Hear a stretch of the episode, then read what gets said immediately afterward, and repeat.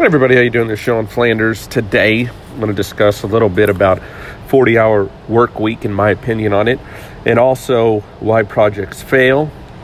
And the last thing I'm going to talk about is I saw something recently about certification for life coach. So I'm going to give you my opinions. They're not uh, always right to others, but they are to me. So I'm going to share them and give me some feedback. Let me know what you think. Let me start off with this my belief is if you can't get your work done in a 40 hour work week on a standard job, then you're doing something wrong. I always believe that. Uh, different avenues of work that I've been in, uh, I found that uh, majority of the time, uh, most people know that there's BS that goes on, and I understand that's typical in a job. But when it comes to UBS and during the week, and then all of a sudden, hey, we got to work the weekend because stuff didn't get done, that's on you that's a uh, you issue uh, of not getting stuff uh, done in a timely fashion. You have 40 hours and eight hours a day, 40 hour work week. You should be able to get your stuff done. Uh, that leads me into projects and why stuff doesn't get done. I recently became in my job now uh, a certified Six Sigma specialist. Uh, and I also, years ago, got an aerospace project management certificate uh, so I've had these trainings, and because I have a certificate, it makes me no better than anybody else. And you can, I can guarantee that when most projects fail, big or small, it comes down to three things.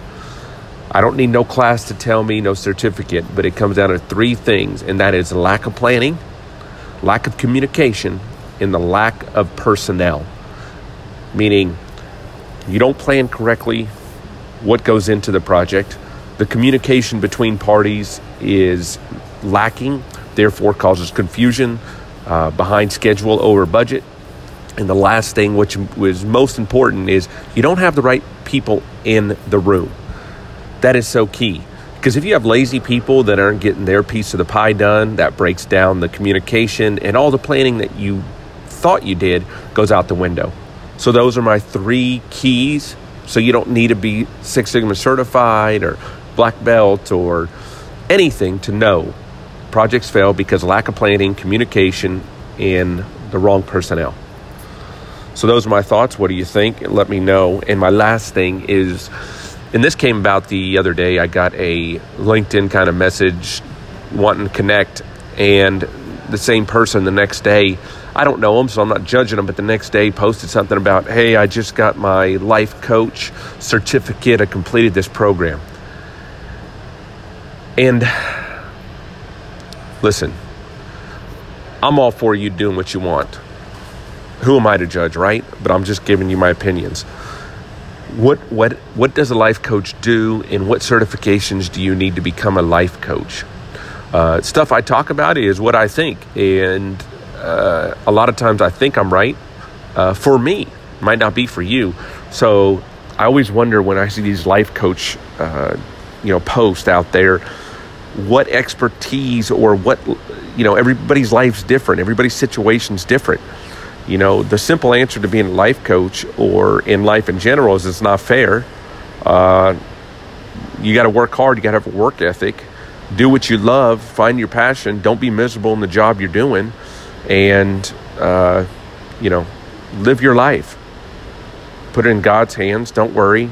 You know all that stuff i don't know why you need a certificate as a life coach to you know to convey that message to people. And we all have good and bad days and we all trying to live life and survive but uh, you know the key to all that is what i just said is living not just surviving is to live life. And uh, that's my opinion on uh, life coach in general is I think everybody in their own mind can be their own life coach. But hey, if it works for people, that's fine. So those are just some of the topics that uh, were on my mind. Figured uh, to discuss today. So uh, I guess until next time, good morning, good afternoon, and good night. I'll talk to you guys later. Peace.